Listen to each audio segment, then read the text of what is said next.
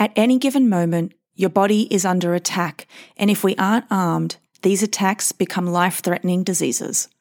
We as humans are fighting an internal battle 24 hours a day, unconsciously. Modern medicine teaches us how to tackle a disease pharmacologically, but it also teaches us through rigorous science how we can prevent a disease from occurring. Unfortunately, we are seeing more and more efforts being made in the prevention of disease states that run havoc to our physiological system, but we are rarely making the connection to what these small battles are doing to our brain and in turn, our life. So, in today's episode, I'm going to take you through three things I believe will help guide you to make better decisions so you can perform better, think faster, and live longer. We will cover the neuroscience of decision making, We'll then go into the 1% compound effect. I'll then close out by listening to a short interview I did with a Wall Street investor on how important managing your health and well-being is for increasing your bottom line and revenue streams. Because let's face it, many of you listening to this podcast want to upgrade your brain to achieve happiness, freedom, and longevity. So ladies and gentlemen, without further delay, let's get into the episode neuroscience, neurology, longevity, and beyond. Learn everything you need to know from the best physicians and experts in the world. The Neuro Experience podcast is a platform to help you understand what the brain is and how it shapes every part of our lives. Every episode comes to you from highly credible sources. I'm Louisa Nicola, medical neuroscientist from Australia living in New York City. Come and take a neuro experience with me. A quick note and a quick thank you to our sponsors. Eight Sleep has been a partner and a sponsor of the Neuro Experience podcast for a long time now. And it's because I just love sleeping on their performance mattress.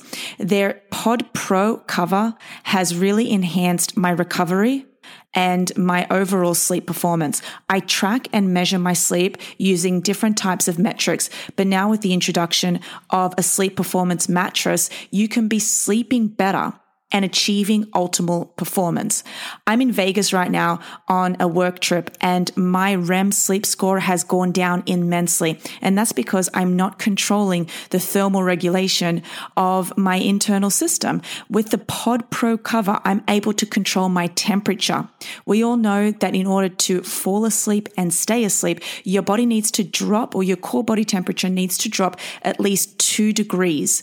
And it's hard to maintain this. It's hard to maintain maintain this with ambient air. And it's hard to maintain this just by yourself. This is why smart technology such as the 8 Pod Pro cover or the 8 Sleep company as a whole has introduced a, a phenomenal product that is available to everybody.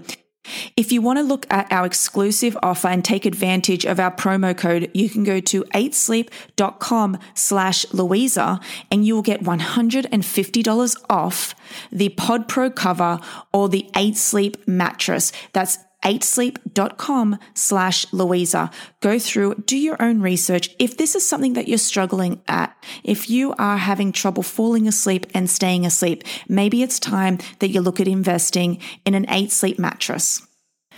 I want to also thank our second sponsor, which is Span Health. Span Health is an app and they use your wearables data to generate a report with metrics to improve your performance.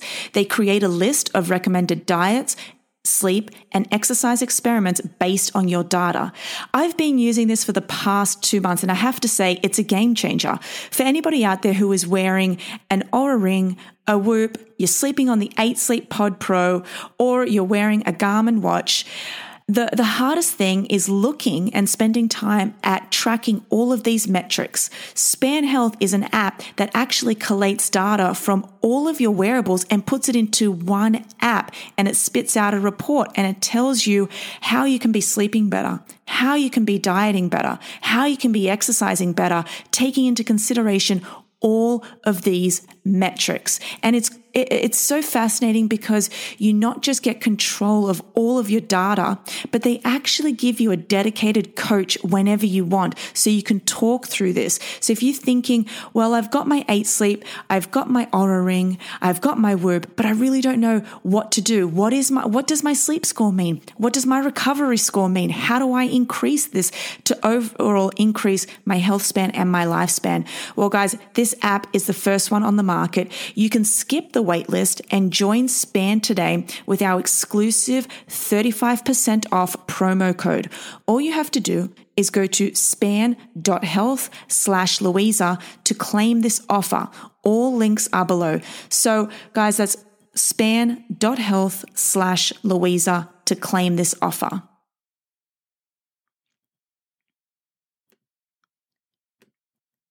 What happens to our brain during decision making? What are the things that we need to do to increase this area of our brain so we can make better decisions? Well, let's first talk about the thing that we've all heard about, and that's the CEO of our brain. The brain region mainly involved in decision making is at the front of your brain. It's called the prefrontal cortex. But let's go a bit further than that. If we really cut open that area of the brain, and researchers have, to really find out where are the decision making components within that area, you'll find that we have some, a very important structure, and it's called the dorsolateral prefrontal cortex. It's not very important for you to know, but I just want you to all understand that to have great and effective decision making, it really lies in how well the front of your brain, the prefrontal cortex, how well that area is performing. Now, when we make a choice or a decision, your brain really has two options. It's deciding between choice one, what we should do, and choice two, what we actually do. Now, albeit I understand that we've all been in a very difficult position where we know that we should go out for a run, but instead we sit down, we watch Netflix, and we maybe indulge in some chocolate or something else. I'm definitely not immune to that, and neither are you. But what happens in that in that split moment? Why do we choose what we actually do over what we should do? Well, research now shows that the interruption happens in your brain. Specifically, we have a disruption in what we call homeostasis. Homeostasis is pretty much that internal regulation system. It keeps us at a steady internal pace. For example, when we are too hot, via thermal regulation, our body will bring us back down to a homeostatic state. Likely, when we are too cold, our body will heat us back up and bring us back to that homeostatic state. So, our body and our brain is really trying to internalize and bring us back to that homeostasis. And if we have a disruption in this process, that's where the decision making goes wrong. So, what are these disruptions? How do we have a disruption in homeostasis?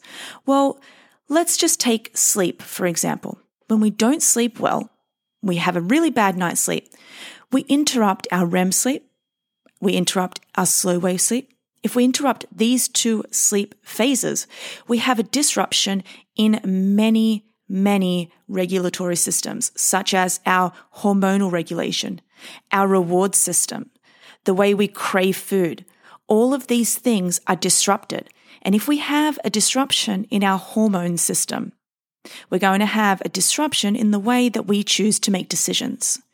If we are sleep deprived, we are going to choose to eat more sugary foods rather than what we should be doing and eating a healthy, sustainable diet.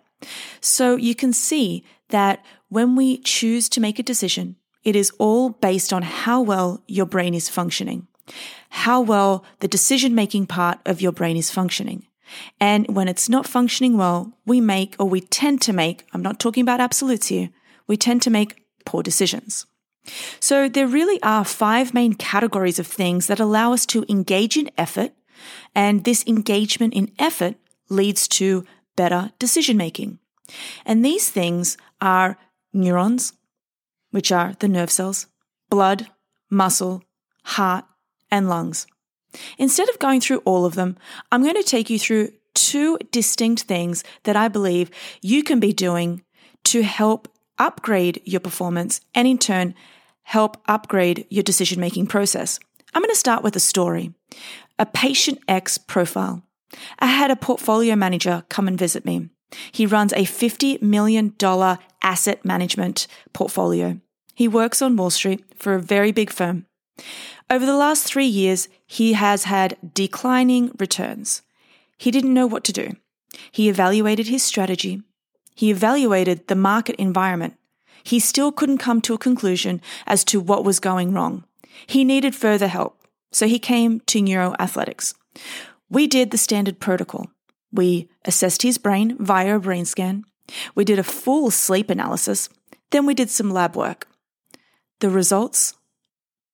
Well, we showed that the results in his brain came up with a decline in information processing speed. His brain actually looked like a 70 year old brain. He was only 52. He also had elevated cortisol. Now, this disruption in inf- information processing speed, meaning meant that he, as he was aging, he was getting a delayed response in being able to make a decision and process information. You may be thinking, oh my gosh, why is that? Well, without going into too much detail, there are a number of different things that we do on a day to day basis from what we eat to how we sleep to how we spend our time in nature, to what we're watching that can really have a positive and beneficial effect on our brain, or it can have an absolutely negative effect. And you can see from this brief uh, overview of patient X that he was doing everything that was terrible for his brain. He was drinking alcohol. He was not sleeping. He was he, he was watching the markets and he was doing a lot of trades uh, at late at night. He was also waking up early in the morning to uh, when the when the market was opening in New York City. He was sleeping around four hours a night. Now this has a compounding effect over time. He also mentioned to me that, hey, Louisa, I used to try and cap- catch up on my sleep on weekends, and that's a that's a prescription for disaster. I always say that sleep is not a bank; you can't repay it in debt. So all of these effects over time has decreased his bottom line, has decreased his ability to make decisions, and he's now seen over a three year period that his returns are declining. So I want you to look right now at your life and think Am I upgrading my performance? Am I doing everything I need to do to be able to make better decisions on a day to day basis? These decisions don't always need to involve money and business. The decisions of who you uh, hang out with on a day to day basis, what you do, who you surround yourself with, these are all decisions. What you eat, what you put in your body, these are all tiny decisions that we really need to unpack so we can be making the correct decisions or the best decisions for you and your life on an hourly, on a, on a, on a minute, on a second basis. Let's move on. Let's look at two things that we can do to change our brain state to improve the brain to make better decisions. One thing that we can be doing is, of course, sleep. I've mentioned earlier that a beautiful thing happens in sleep. We have stage one, sleep, which is non REM. We have stage two, non REM. We have stage three, non REM. Then we move into REM sleep. In the first three stages of non REM sleep, which is also the deep stages of sleep, I've mentioned before that our system goes through this thing called the activation of our glymphatic system. That is where we are literally detoxing and uh, getting rid of all of the accumulated proteins and toxins that build up through the day through environmental effects and other things such as what we're eating, what we're drinking, etc. If we aren't optimizing for these deep sleep states, we are not cleaning our brain. Literally, it's like a sewage system. The glymphatic system is like a sewage system. If you want to learn more about this, we have done an episode on this, literally titled The Glymphatic System. So go through and listen to it. So that's one thing where we can have a disruption in homeostasis because our glymphatic system has not kicked in and cleared out all of those harmful toxins in our brain. What else happens if we don't sleep? Well, we know that memory consolidation happens during REM sleep. So if we are not optimizing for REM sleep, we are having a disruption in our learning and our memory and our thinking. Lastly, sleep is emotional first aid. We know that we can make bad decisions based on our emotions. If you've ever made a terrible decision because you've just, you've been so angry in the moment, or you've been so tired, or you've been so emotional, and then you think back after you've had a good night's sleep, oh my gosh, I shouldn't have made that decision. That's because our emotional state is built and rebuilt within sleep. So you can see that sleep and optimizing for sleep is one of the best things that you can do to upgrade your brain, to have a healthy, healthy functioning brain, and to make better decisions. Let's move on to the second thing that you can be doing to help with decision making, and that is optimizing your exercise regime. What I'm seeing a lot of is people on social media adopting a, an exercise regime that is really not suited for them. I understand it's very exciting to go and do a HIIT class. It's very exciting to go and do the latest exercise craze. But what are you really doing? What does science say? One thing that I've been optimizing for lately is my zone, zone two training. Zone two training is one of the best things that you can be doing to train your mitochondria. Your mitochondria, as I mentioned in my last episode, is the powerhouse of our cell. It's where all of our energy production happens, heat production happens in that. And, you know, when you look over time at people, centenarians who live to 100 years or older, you see that they actually have an accumulation of more mitochondria. We want more mitochondria. And in in order to get this, the science says that we need to be doing about 150 minutes or more per week of zone 2 training. So that's one part that we can be doing to increase the more the mitochondria in our brain and in our body so we can in turn have a better functioning brain. Another great thing that endurance exercise does specifically is it builds the endurance of our brain. We have arteries okay? Which our arteries so once we once we get out we exercise we're pumping blood from the heart to our vital organs and muscles and it does this via arteries. Then the the blood is returned back to the heart via our veins. In between these two things we have capillaries. And these are wonderful because we can actually build more capillaries. And they are the capillaries are the uh, are the bridge, if you will, between the arteries and the veins. And that's where all of our oxygen delivery happens. We know that the brain cannot uh, function without adequate oxygen and obviously without adequate electrolytes and glucose, evidently. However, it just makes sense that having better delivery of oxygen to our brain enables us to have a better functioning brain, which enables us to have better decision making. So, we really need to rever- re- uh, we really need to reverse engineer this and think, well, if I want to grow the capillaries, well, I need to be working harder. I need to be having more blood being pumped around the body so I can increase the amount of capillaries. And the only way to really do this is by long bouts of exercise because that's what endurance is. It's very much defined as a period of engaging in long bouts of activity, whether that's mental activity or physiological activity. So if you want to if you want a very good protocol, the science suggests that you should be engaging in 150 minutes of zone 2 training per week. I do this via running. I do long, slow distance runs, or I get on a stationary bike and I just go for it. And I tend to do it an hour at a time. I try to hit four hours a week at that zone two low intensity pace. And the great thing is, and here's one of the myths I think around exercise, you don't need to go hard out. You don't need to go and raise your, uh, your heart rate to its maximum every time you train. That should be in and in itself a, a motivator because something that used to deter me from training every single day was the fact that I just didn't want to go out and get my heart rate to that level. And so now knowing the science, knowing that I can achieve these benefits from a brain and longevity perspective just by training at a, a slow and steady pace, I can achieve the exact same results that I thought that I had to by training at such a hard pace. Now, I want to draw your attention to a general principle that I use with my athletes and my clients, and that is around the 1% rule.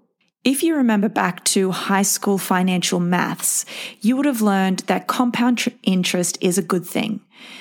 We put money in the bank And depending on the interest rate, we can capitalize on that investment through a principle called compound interest.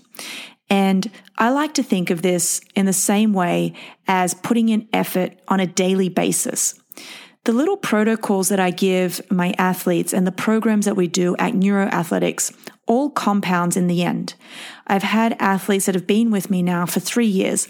I've taken them from the age of 21 and we're three years on, and we can see when we look back and we do an analysis over the past 12 months or even over the past three years, we see that these tiny little tedious exercises that we have put in on a day to day basis have eventuated and resulted in the player that they are today. And I think this is an important rule because the 1% things that we do every day are maybe somewhat boring and you may feel like it's not getting you anywhere because they are so small. The effort is so small that you feel like you're not getting immediate gains. You know, we're living in a world where we want immediate gratitude. We want immediate, uh, we want to feel immediately like we've done something good. And sometimes those things where we don't have an immediate result, then we put it past us. We put it to the side and we think, I'm not going to do this. I'm not going to go out for my walk or my run. If I sleep a half an hour later, it won't matter. And you know what, guys? In the science and in the literature, it does show that small amounts of, or decreases, I would say, in sleep patterns or in exercise do have detrimental effects over the long run. So, uh, you know, I like to think of these 1% efforts, the little moments matter. The small increments that you don't notice each day end up compounding and becoming our biggest results in the future. So take this with you whenever you feel like you don't want to exercise or when you don't want to prioritize sleep because it will pay dividends on your performance. Now, moving on, as promised, to a guest speaker who will spend five minutes of this episode talking about how important it is to maintain good health and human optimization so he can make better decisions on a day to day basis. A lot of you have migrated over here from Wall Street. I've been doing a lot of talks and uh, a lot of consulting on Wall Street over the last six months, and I've noticed that we're getting a, a very big increase in the amount of listeners on here who are in the financial sector. And it's very interesting because this this notion of high performance doesn't just revolve around human optimization and fitness. We can be high performing individuals in any area or sector of life. So, a, a, very recent study in the Journal of Neuroscience suggests that brain activity may be a better predictor of stock price changes than prior market changes or the actual stocks people decide to invest in. Now, part of the neuroathletics method is brain scanning. We take a cohort of our individuals, whether they're portfolio managers or investors, um, or they're in the trading field, and we scan their brains and we figure out what is happening in their brain so we can better optimize their programming to achieve better results. Now, with that said, I managed to squeeze in a small interview with Luis Sanchez uh, on the importance of having a clear and focused mind when it comes to investing. Now, Louis is an investor and he works on Wall Street. He currently lives in New York City and his day to day is absolutely manic. He's the uh, investor and founder of LVS Advisory, which is a New York City based registered investment advisory firm managing portfolios for many different clients. And I really wanted to understand what is happening on his day to day. So, as with scientific experience, I also do field experience, which means I engage with investors regularly to understand how neurology ties in with their investment decisions. I want you to take a listen to what he has to say on how he prioritizes human optimization as an investor. Risk management to me means different things for different types of investments. And for one type of investment, it could mean focusing on something more quantitative. On the other on in the other type of investment it could be focused on something more subjective and more qualitative. So it's not it's hard for me to give you like a precise answer. It just the way that i would say it is that um, when we enter into a position we kind of know why we're in the position and we know what we care about. And if the facts surrounding the things that we are focused on change that's when risk management that's when we would make a risk management decision.